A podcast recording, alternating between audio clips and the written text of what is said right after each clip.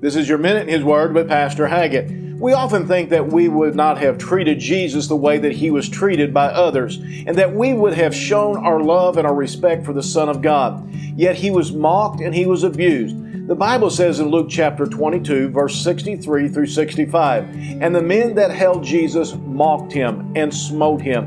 And when they had blindfolded him, they struck him on the face and asked him, saying, Prophesy, who is it that smote thee? And many other things blasphemously spake they against him. Yet today, many still mock and abuse the name of God, not by hitting him with their fist, but abusing him with their words denying Him with their lives, and living a life, even as a Christian, that makes a mockery of Christianity. So, Christian, live to bring honor and glory to the name of Jesus Christ, not mockery. It's been your minute in His Word. And if you don't have a church home, come pay us a visit here at Calvary Baptist Church in Marshall.